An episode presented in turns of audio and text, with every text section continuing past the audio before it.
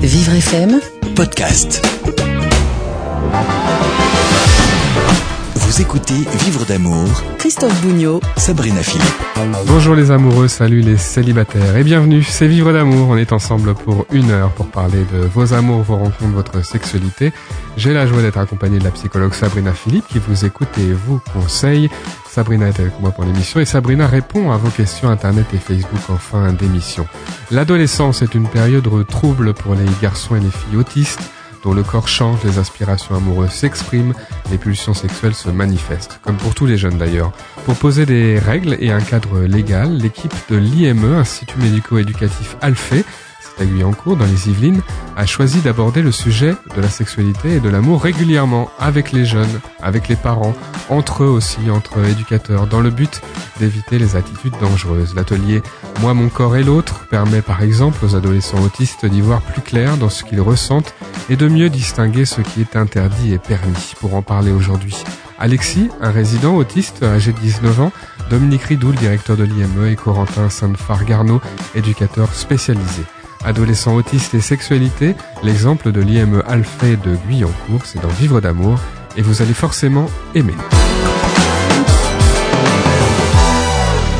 Bonjour Sabrina. Bonjour Christophe. Bienvenue, bonjour à tous et Vivre d'amour. On se retrouve chaque jeudi pour ce rendez-vous d'une heure consacré à vos amours, vos rencontres, votre sexualité autour du handicap. Si vous souhaitez témoigner dans l'émission, n'hésitez pas, il y a un numéro de téléphone à votre disposition pour parler de votre parcours, de vos rencontres, de vos difficultés, si vous vivez en établissement, si vous vivez seul ou dans votre famille. 01 56 88 40 20. C'est un beau panorama de tout ce que l'on peut vivre. Hein. 01 56 88 40 20. Vous préférez simplement, parce que vous avez un peu plus de pudeur ou parce que le problème est plus délicat, poser une question, une petite question. Vivrefm.com, la page Facebook en envoyant un message. La dernière partie de l'émission est consacrée aux réponses de Sabrina Philippe à, à toutes vos questions.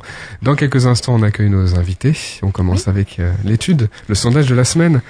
C'est le site Elite Rencontre qui a interrogé 423 célibataires afin de savoir quelle était leur perception de la jalousie. 63% des personnes interrogées pensent que la jalousie est un sentiment normal dans un couple. 37% affirment même qu'il faut ressentir de la jalousie parce qu'il n'y a pas de fumée sans feu. Euh, en revanche, pourtant, 38% des personnes trouvent agaçant que leur partenaire soit suspicieux en permanence. Alors Sabrina, la jalousie, un sentiment naturel, ça c'est probablement vrai, mmh. mais qu'il faut freiner ou qu'il faut encourager? Alors en, freiner, euh, freiner, bah, c'est pas comme ça qu'on peut résoudre un problème. La, en effet, la jalousie, c'est quelque chose qui est complètement naturel.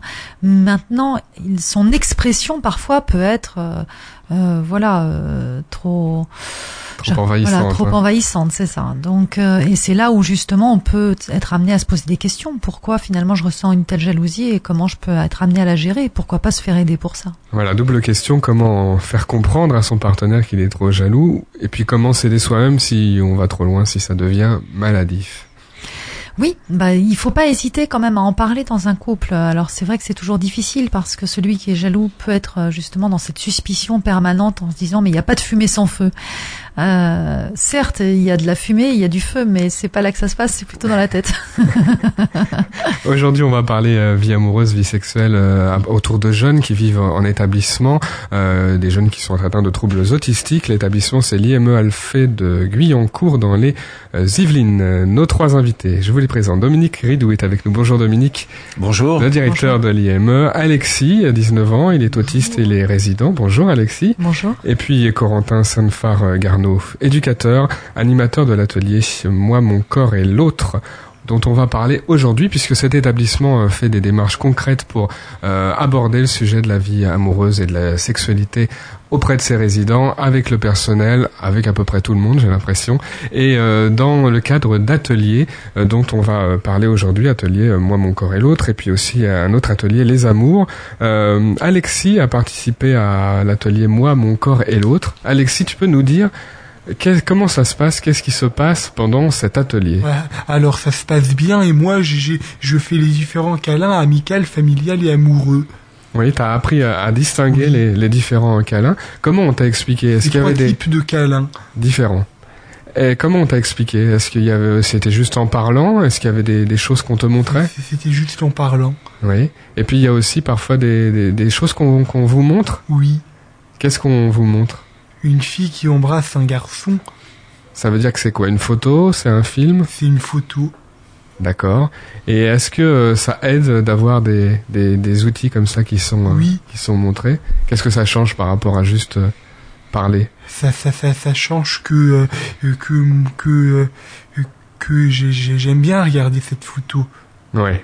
C'est concret, ça, ça veut bien dire ce que ça veut dire. hein. Oui. Alors il y a certainement d'autres outils qui sont utilisés, euh, Corentin, pour aborder ces questions. On va euh, vous laisser démarrer avec quelques quelques exemples concrets, voilà, de ce qui peut se passer, des questions abordées et de la façon dont vous les, les transmettez avec les résidents. C'est des petits groupes, c'est des c'est des Alors, euh, les, les groupes pour moi, mon corps et l'autre, donc qui sont euh, euh, établis, bien près du micro, voilà. euh, qui sont euh, construits euh, donc euh, en essayant d'avoir des, des groupes à peu près euh, homogènes pour que les jeunes puissent du coup échanger entre eux euh, et, et qu'en général qu'ils aient des préoccupations communes pour qu'on puisse y répondre aussi de manière adaptée. Euh, Il y a pour moi, mon corps l'autre quatre groupes en- au minimum peut-être un peu plus parfois. Euh, pour les amours, il y a un seul groupe parce que c'est un groupe qui est né après parce qu'on s'est rendu compte qu'il y avait besoin de prendre un peu plus de temps pour reparler de qu'est-ce que c'est les amours. Mhm. Moi, mon corps et l'autre en parlent, euh, mais parfois il faut prendre le temps de retraiter les choses un peu plus en profondeur. Voilà.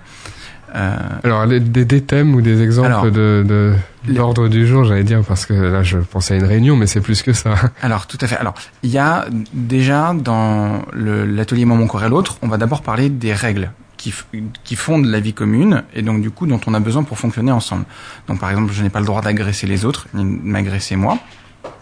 Je n'ai pas le droit de me déshabiller euh, quand les autres me regardent dans les lieux euh, communs. Par contre, c'est autorisé de euh, me, déshabiller dans la douche, dans la salle de bain, comme on dit, dans la chambre et dans les toilettes. De la même manière, j'ai le droit de me masturber dans la salle de bain, dans la chambre et dans les toilettes.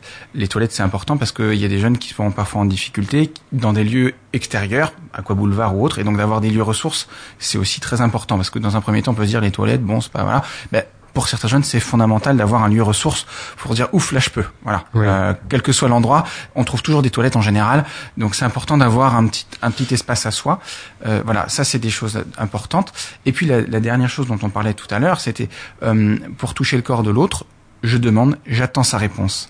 Et ça, c'est un vrai travail dans l'atelier à travers euh, euh, une vidéo euh, qui s'appelle Pas à pas que nous utilisons aussi, qui est une vidéo utilisée d'ailleurs dans le monde du, du- du handicap de manière générale parce que elle a le mérite d'exister. Elle n'est pas parfaite, mais en tout cas, elle existe et elle pose la question de savoir dire non. Voilà, Mhm. et ça c'est très très difficile. On, on évoquait un petit peu cette question aussi pour euh, euh, Alexis, c'est une des questions qu'il avait évoquées euh, dans, dans certains ateliers. Comment est-ce qu'on dit non? Savoir dire non, c'est très difficile, et notamment ce qu'évoquait Monsieur Redou euh, dans l'émission précédente sur la question euh, d'un jeune homme qui avait fait une fellation à l'autre. Et ben le problème c'était savoir s'ils étaient consentants. Et ça c'est très difficile parce que souvent il peut y avoir une même pour la même pour la personne une ambivalence, c'est-à-dire avoir envie mais en même temps ne pas être à l'aise et, et faire comprendre qu'on peut dire non à tout moment dans la relation, même, Même, quand si on ça a, a commencé. même oui. si ça a commencé, c'est très difficile. Voilà, ça c'est vraiment, je dirais, un vrai sujet de travail qui est compliqué et qui se rejoue du coup dans l'atelier Les Amours. On, à travers le film Dirty Dancing, on, on- on montre des images du coup aussi, beaucoup plus de l'histoire humaine classique, mais justement où ça se joue aussi sur, bah là j'ai plus envie. Hmm. Voilà, parce que c'est- important et ça c'est c'est difficile. Alors ça c'est un apprentissage, savoir ce qui est possible, pas possible, interdit euh, de tous les adolescents. Mm. Qu'est-ce qui est particulièrement difficile pour des adolescents qui ont des troubles autistiques justement par rapport à ça? C'est de pas connaître euh, les phrases, les bons gestes, euh, c'est de de d'avoir plus peur que les autres, je ne sais pas? Non, c'est c'est surtout au niveau de, de, de la compréhension du message qu'on veut faire passer, parce que oh, quand on insiste de ce qui, de ce qu'on a le droit de faire et ce qu'on n'a pas le droit de faire, c'est toujours compliqué parce que le- la masturbation n'est pas interdite. Et leur faire comprendre que c'est le lieu qui est euh, qui est pas adéquate, mais que le, le geste était autorisé, c'est euh, c'est compliqué. Peut-être que Corentin, vous pouvez parler de cette situation de, concernant Chongtou, une jeune fille. euh, qui, qui alors on a, on a donc faisait partie de l'atelier Moi mon corps et l'autre et on a vraiment essayé donc les films, les images, euh, tout ce qu'on avait à disposition pour lui faire comprendre qu'elle avait le droit de se masturber, pas dans le couloir ou là où elle se trouvait, mais dans sa chambre. Honnêtement, tout ce qu'on avait mis en place a, échoué. Euh, Jusqu'au jour où on s'est dit, euh, avec un collègue, euh, Jean à l'époque qui était dans, l'atelier aussi, et comme ça faisait plusieurs années qu'on travaillait ensemble, on s'est dit bon, on a testé plein de choses, ça marche pas. On a, on a, on a levé Chontou, on l'a accompagnée dans, dans sa chambre et on l'a remise dans la position dans laquelle elle était. Elle a compris à ce moment-là instantanément. C'est-à-dire qu'on n'a pas fait une guidance sexuelle, on l'a remise dans la situation. Mais quand je dis remise, c'est qu'on l'a remis à plat ventre, on l'a guidée pour lui mettre la main sur son sexe, pour qu'elle comprenne ce que c'est ce qu'on lui disait, c'est qu'elle elle avait le droit de le faire, mais dans sa chambre. Par le geste et pas par la parole. euh, Exactement. Et, et C'était pas suffisant. et voilà, et à cet endroit-là, du coup, donc avec nos images en plus pour soutenir ça, elle s'est levée instantanément, elle allait se mettre dans son lit, et ce qui a montré que elle, elle avait compris. Et, et du coup, bah, à partir de là, ça- il y a quelque chose qui s'est créé.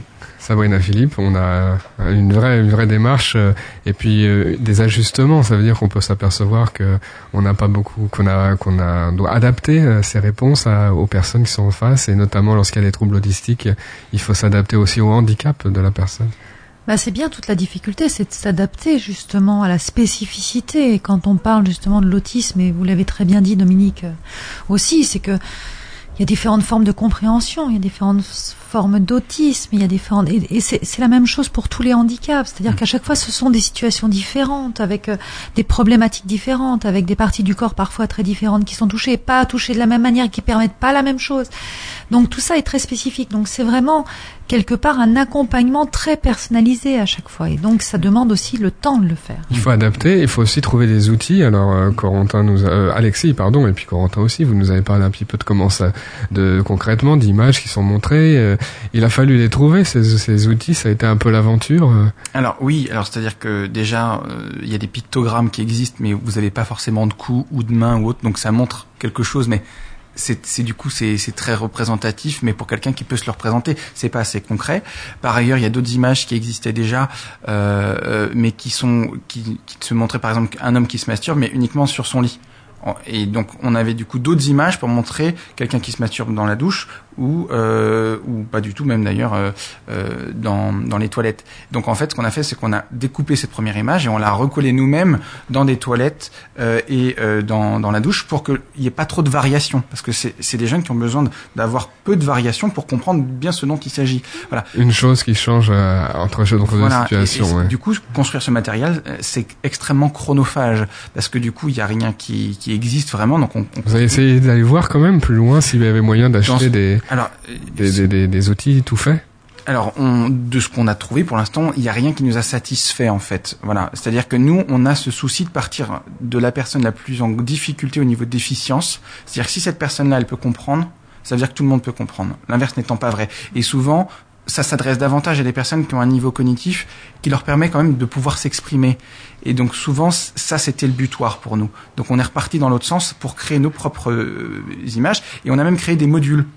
Là, on a, c'est-à-dire c'est qui représentent des pièces avec un lit, avec une douche, avec des toilettes, avec nos poupées dont, dont Monsieur Ridou parlait, où on les met en scène et où les jeunes les mettent en scène et eux-mêmes sont acteurs et peuvent dire avec leur, les pictos si l'action-là est autorisée ou si c'est interdit et on peut jouer cette question-là. Et Ces situations-là, faut beaucoup les répéter. C'est un peu la Tout base euh, du travail. Alors il y a des jeunes comme Alexis euh, qui apprennent les choses très vite.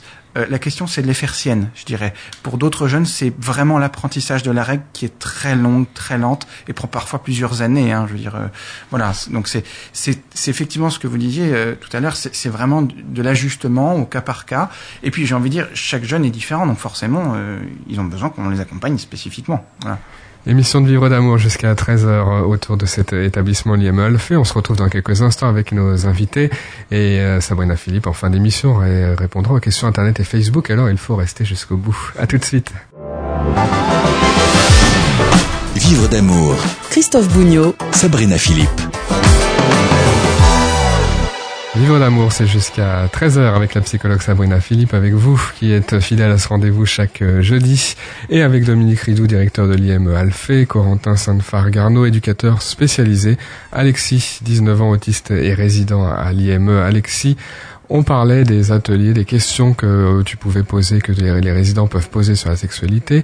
Des outils sont utilisés, notamment les poupées, les poupées sexuées, euh, Alexis. Est-ce que tu peux nous dire à quoi ça ressemble ces poupées Ça ressemble à, à des euh, poupées de chiffon Ouais. C'est des, c'est des, euh, c'est des filles et des garçons. Il y a des filles et des garçons. Alors qu'est-ce qu'ils ont de différent, euh, ces filles, entre la poupée fille et la poupée garçon? La poupée fille, elle a des seins et la poupée garçon, elle en a pas. D'accord. Et la poupée garçon, je pense, elle a un sexe aussi. Et puis la poupée fille, elle en a pas. Alors ça veut dire que on comprend bien quand on voit ces poupées. co- comment tu les utilises? Est-ce que tu les, euh, est-ce que tu les mets en situation? Est-ce que tu fais des gestes avec? Des gestes. Qu'est-ce que, qu'est-ce que, comment ça se passe avec les poupées en fait? Ah, Avec ces, avec la main de la poupée garçon, je, je, je touche une partie du corps de la main de la poupée fille. D'accord. Alors ça sert à quoi ça, Corentin, euh, ce, ce geste qui est fait par euh, Alexis? Alors ça permet de mettre en scène, c'est-à-dire de pouvoir parfois les mots, c'est difficile de mettre des mots sur ce qui se passe et donc avec les poupées, du coup, on peut montrer les choses, surtout pour des jeunes éventuellement avec autisme qui n'ont pas euh, l'usage des mots comme nous, euh, mais qui peuvent nous montrer ce qu'ils comprennent ou les questions qui les habitent et donc du coup euh, pouvoir partager quelque chose à cet endroit-là et pouvoir y répondre. Euh, voilà. Alors parfois nos réponses ne leur plaisent pas parce qu'effectivement, ça parfois la réponse c'est que c'est interdit. Voilà. Mais euh, c'est aussi tout au contraire essayer d'orienter vers, vers tout ce qui est possible et tout ce qui est autorisé. Voilà. Souvent, dans, moi je trouve en tout cas que les jeunes quand ils ne savent pas, ils préfèrent ne pas faire en se disant c'est interdit. Et ce qu'on essaye de faire, c'est de montrer qu'il y a beaucoup de choses autorisées, qu'on n'en parle pas forcément, et donc tout le travail des ateliers et même des, des collègues au quotidien, hein, c'est de pouvoir rappeler ce qui est autorisé, ce qu'on, parce que c'est ce qui est porteur de vie aussi, l'amour et le désir sexuel. Donc je veux dire, pouvoir s'épanouir avec ça, c'est pas rien. Le problème, c'est que quand on sait pas se débrouiller avec ça, et ben du coup, on s'enferme un petit peu. Voilà. Et, et souvent, les jeunes, ils ont besoin d'être soutenus à cet endroit-là. Et les poupées permettent ça. On a beaucoup parlé, hein, c'est vrai, jusqu'ici, des, des problèmes, des difficultés autour de la, de la vie intime, de la vie sexuelle.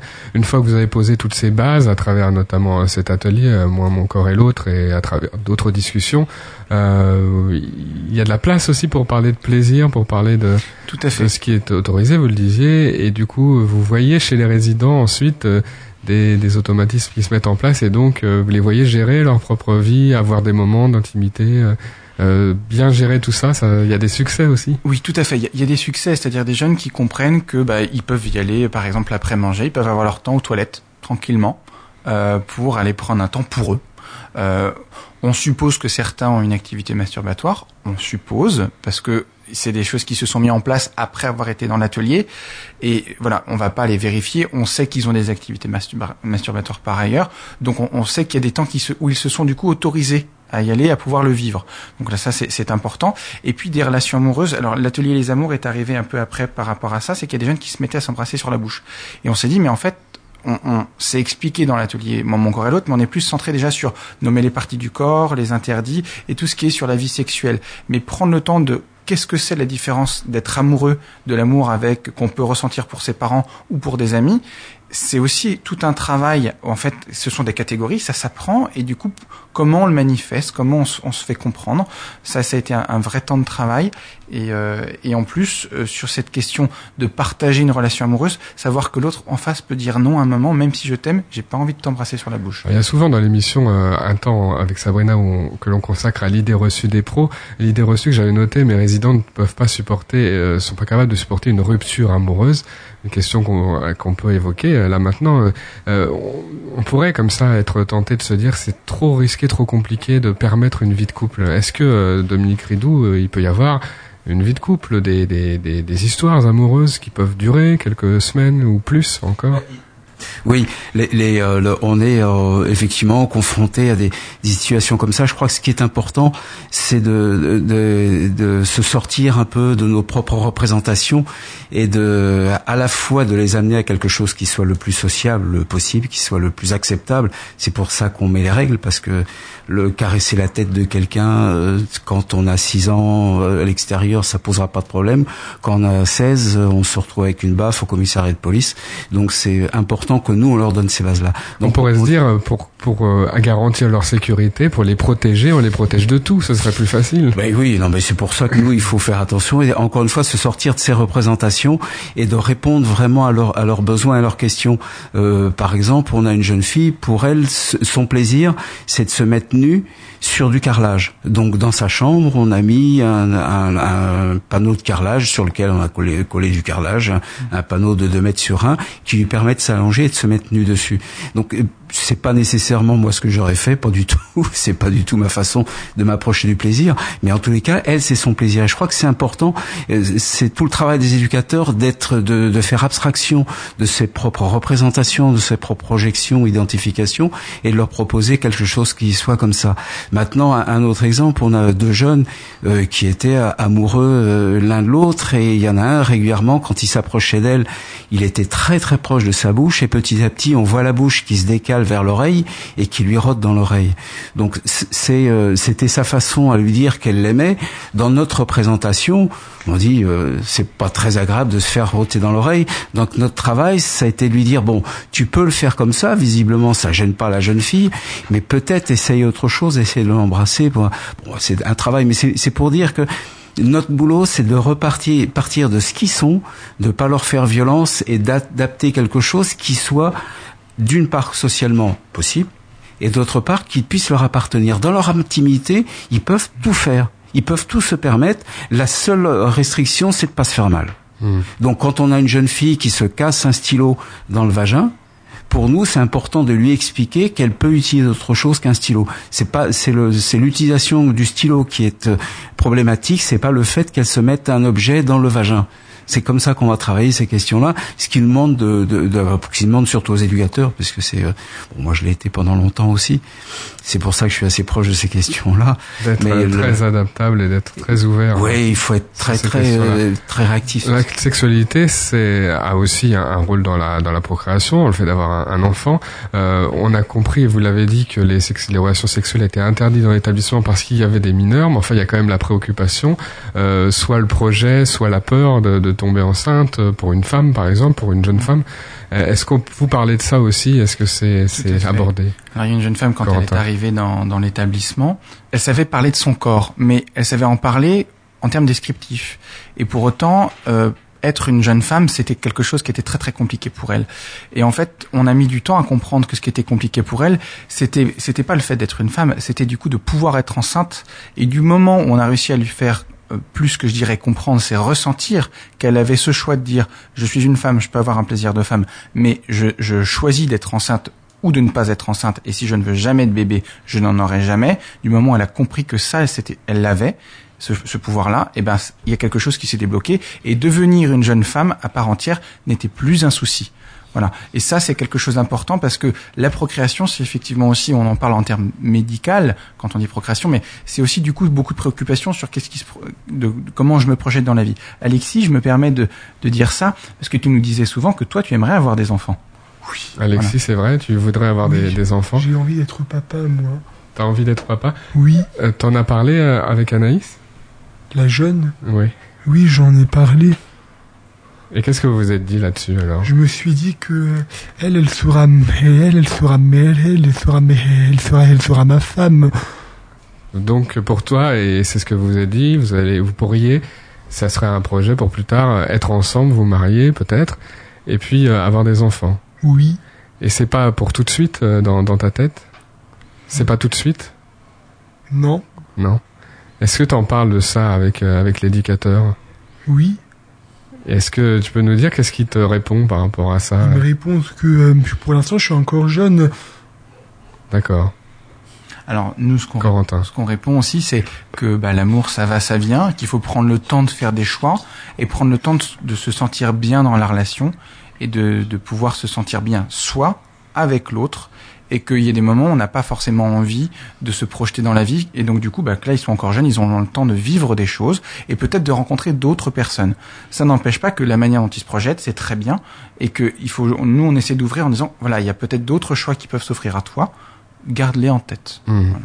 Sans, sans forcément couper tous les projets. Tout euh, à fait. des- en leur jeunes. disant, voilà, ils sont, ils ont eu des vraies questions et on, on les accompagne dans leur relation amoureuse, euh, en étant, voilà, en, en essayant de faire en sorte que ce soit respectueux pour pour chacun, euh, mais bien ouvrir cette question-là parce que comme ils sont quand même tout le temps entre eux aussi, c'est vrai que l'idée qu'un jour, quand ils vont partir d'un établissement, arriver dans un établissement pour adultes, ça c'est quelque chose de très dur, je trouve, pour eux, c'est que ils se, enfin, je veux dire, nous, on a Facebook, on a le téléphone, tout ça. Pour eux, quand ils changent d'établissement, ils changent de lieu de vie, ils changent de, de relation aussi. Donc ça, c'est quelque chose qui est difficile. Et, euh, et du coup, à ce moment-là, ils peuvent rencontrer aussi de nouvelles personnes. Donc c'est aussi préparer cet avenir-là. Sexualité qui sera possible aussi peut-être dans cet fait. établissement pour adultes et, et il faudra aussi à ce moment-là, on l'espère, qu'il qu'il soit accompagné et préparé euh, Ouais. sur ces questions dans les établissements pour adultes. Surtout que c'est une maturation longue comme pour chaque individu, chaque être humain. Et donc c'est vrai que du coup, c'est important qu'il y ait une continuité d'accompagnement sur ces questions-là. Sabrina Philippe, un bilan sur cette euh, émission euh, du jour euh, euh, que j'ai trouvé comme très intéressante et aussi euh, très concrète. hein. C'est-à-dire que voilà, il n'y a pas d'interdit hein, apparemment. Il n'y a Bah, il y a- pas d'interdit dans les paroles pour être plus précis. Voilà, il n'y a pas d'interdit dans les paroles, il n'y a pas, d'interdit non plus euh, euh, pour pour les soignants. Tout est ouvert et ça, on peut, on ne peut que souhaiter finalement euh, que de multiples établissements suivent la même route. euh, parce que c'est la seule voie possible, j'ai envie de dire, euh, pour que euh, et soit épanoui les, les- les résidents et soit épanoui euh, le personnel soignant. C'est la seule voie Et possible. les familles aussi, hein, peut-être. Euh. Dominique Ridou, vous, vous sentez les effets de cette euh, de cette parole en groupe et de ces actions que que vous menez. Mais bien sûr, parce qu'au niveau de l'établissement, automatiquement, ça crée une complicité entre les jeunes, entre les professionnels, est est indispensable quand on parle d'autisme notamment, mais je pense que c'est vrai aussi dans tous les IME. Mais où est-ce qu'ils sont bien, tous ces jeunes-là? Ils sont bien dans leur milieu familial, donc c'est hyper important de cré- recréer quelque chose, une ambiance qui soit proche de celle d'une famille, où euh, chacun peut effectivement parler de ce qui lui arrive, parler de ce qu'il ressent, et parler de ses difficultés ou de, de, de son bien-être et de plaisir.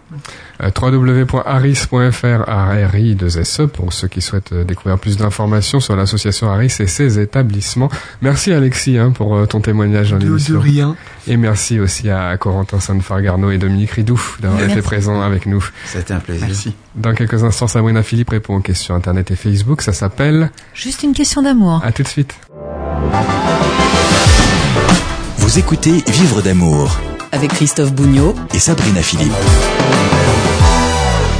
Juste une question d'amour, c'est la dernière partie de votre euh, émission du jeudi consacrée à l'amour, aux rencontres, à la sexualité. C'est Sabrina Philippe qui répond euh, de façon personnalisée à vos questions Internet et Facebook. On y va Sabrina? On y va.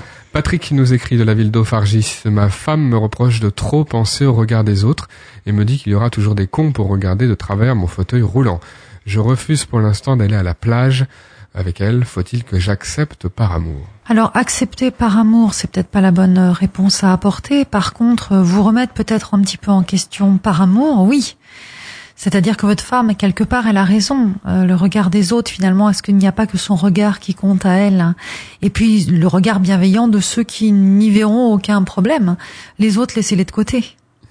Il faut pouvoir, comme ça, peut-être travailler au niveau de l'acceptation de son propre handicap avant de parler de ces questions de, de relations de couple aussi. Bah, c'est toujours la difficulté, c'est-à-dire c'est l'acceptation en effet de son propre handicap euh, qui va faire aussi finalement que euh, ce handicap va être mieux accepté par ceux qui y sont confrontés.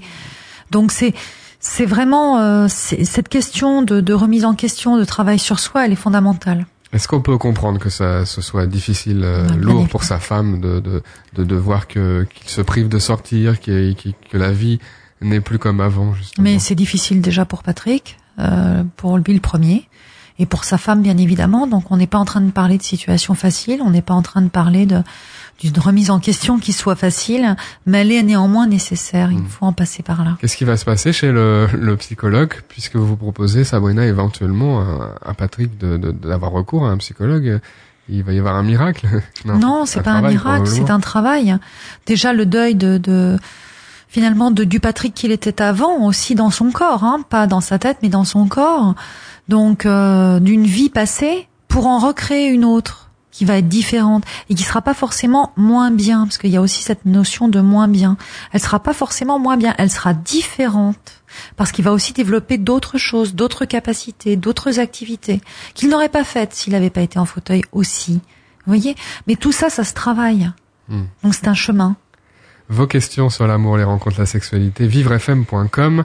Isabelle nous écrit du 13e à Paris. Je suis aveugle et j'ai décidé de m'inscrire sur un site de rencontre Andy Valide sur Internet. Je peux lire avec la reconnaissance vocale, mais je n'ai pas de photo de moi. Quels conseils me donnez-vous pour ma première fois sur ce site? Bon, moi Isabelle, je vous conseille surtout de pas faire ça seule. Voilà. Donc euh, vous avez, j'espère, une bonne amie ou un bon ami euh, qui va vous aider, vous guider, euh, vous donner aussi peut-être des conseils, quelqu'un de bienveillant autour de vous, euh, qui pourra peut-être prendre une photo de vous, mais qui pourra aussi, euh, euh, voilà, euh, vous orienter. euh, vous pourrez en parler avec avec cet ami. Mhm. C'est important non plus de pas s'isoler dans cette démarche. Parce que c'est difficile, parce qu'on peut être confronté à des choses pas agréables. Pourquoi il faut Parce être que, accompagné? en effet, on peut être confronté à des choses pas agréables, parce que c'est pas forcément évident, parce que quand on n'a pas l'habitude, on n'a pas forcément les bons réflexes. Peut-être que vous avez une, une amie, Isabelle, qui elle est inscrite aussi sur un site, qui pourra vous donner deux trois euh, tuyaux. Euh, moi, je vous conseille aussi d'aller lire des choses aussi euh, sur, sur les sites de rencontres, c'est-à-dire comment ça se passe, euh, euh, quelles sont les précautions à prendre. bon, voilà, il y a plein de choses qu'on peut lire aujourd'hui. Sur sa vie privée, il y a des précautions à prendre éventuellement. Est-ce qu'on peut euh, s'attendre à plus de compréhension et plus de sécurité sur un site spécialisé dans les rencontres handi valides Il y en a quelques-uns. Bah, non, pas forcément, parce qu'on est euh, de toute façon dans une représentation de la société quoi qu'il arrive. Donc euh, vous allez tomber sur des personnes extrêmement bienveillantes, sympas, euh, amicales quoi qu'il arrive. Vous en aurez d'autres qui seront beaucoup moins sympas. Donc euh, non, non, comme sur tous les sites en réalité. Vos questions sur l'amour, les rencontres, la sexualité, euh, dans juste une question d'amour, posez-les si vous voulez sur euh, internet, la page de Vivre FM, euh, en envoyant directement vos messages, comme Boris. Boris nous écrit de Royan Ma femme veut divorcer et je fais tout pour l'en empêcher en lui écrivant plein de lettres d'amour, souvent, par exemple. Elle m'a dit que ça lui faisait l'effet inverse. Alors que dois-je faire pour la récupérer? Boris, euh, écoutez, je crois que euh, vous n'allez pas pouvoir empêcher votre femme, parce que c'est sa volonté. On n'empêche pas quelqu'un d'agir. On n'empêche pas quelqu'un de cesser d'aimer. Ça marche pas comme ça, c'est pas vous qui décidez. Là, en l'occurrence. Et même si vous lui écrivez plein de lettres d'amour, bah, ça va pas changer quelque chose. Et en effet, elle vous le dit, c'est l'effet contraire parce que vous êtes peut-être justement euh, euh, très demandeur, euh, très insistant, et que ça la fait fuir d'autant plus. hein. Alors C'est- que pas le moment pour être insistant, en plus, si on est, C'est pas du de tout le moment. après la, Et puis, la euh, rupture. Vous pouvez pas empêcher quelqu'un, c'est ça aussi qui me marque, si vous voulez, dans, dans votre de votre question. Que puis que dois-je faire pour la récupérer? On dirait que vous parlez d'un objet. Je vais l'empêcher, je vais la récupérer. Elle a son libre arbitre. Elle veut pas, elle veut plus. Aujourd'hui, c'est comme ça. Et la seule chose que vous avez à faire, c'est de l'accepter, Euh, même si c'est difficile pour vous, même si euh, voilà, vous l'aimez toujours, mais c'est un fait. Et si un jour vous devez être à nouveau ensemble, ça sera sa décision. C'est pas parce que vous l'aurez entre guillemets récupéré, forcé, incité à revenir. Ça fonctionne pas comme ça les sentiments. Ce sera une autre histoire qui démarrerait et pas la même qui continuerait, en fait. Il faut, Exactement. faut que ça s'arrête. Et je crois que, passer à voilà. autre chose et peut-être ça Et je crois reprendre. Boris que dans votre question, eh ben ça montre quand même que vous devez vous-même vous remettre en question. C'est-à-dire que vous devez considérer aussi que votre femme, c'est pas, c'est pas, elle vous appartient pas en fait. C'est un être humain libre qui a décidé de partir.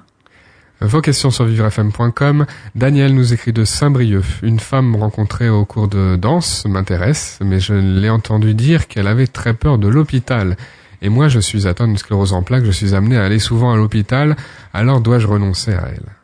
Oui, Daniel, vous savez, les personnes ont une représentation, voilà, tous.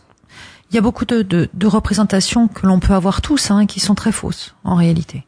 C'est-à-dire qu'elle peut avoir très peur de l'hôpital parce qu'elle a vécu d'une certaine façon et pas d'une autre. Un hôpital n'est pas un autre, un service n'est pas un autre, une euh, maladie n'est pas une autre. Une, la même maladie peut être vécue différemment par deux personnes.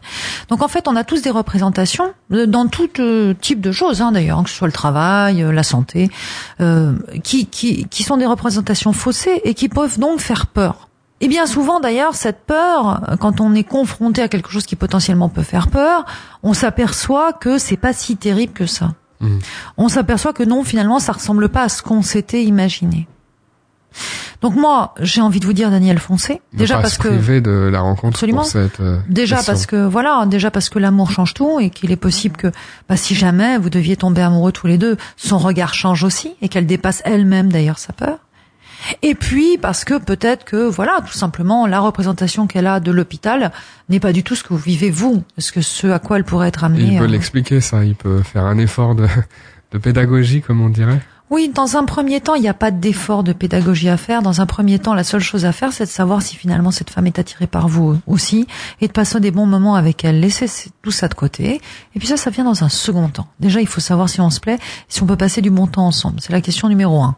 Euh, Vos questions sur l'amour sur la page Facebook de Vivre FM, envoyez directement vos messages en message privé.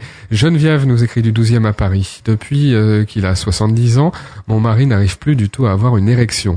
Ça a commencé pile le jour de son anniversaire. Est-ce que c'est réversible? Que puis-je faire?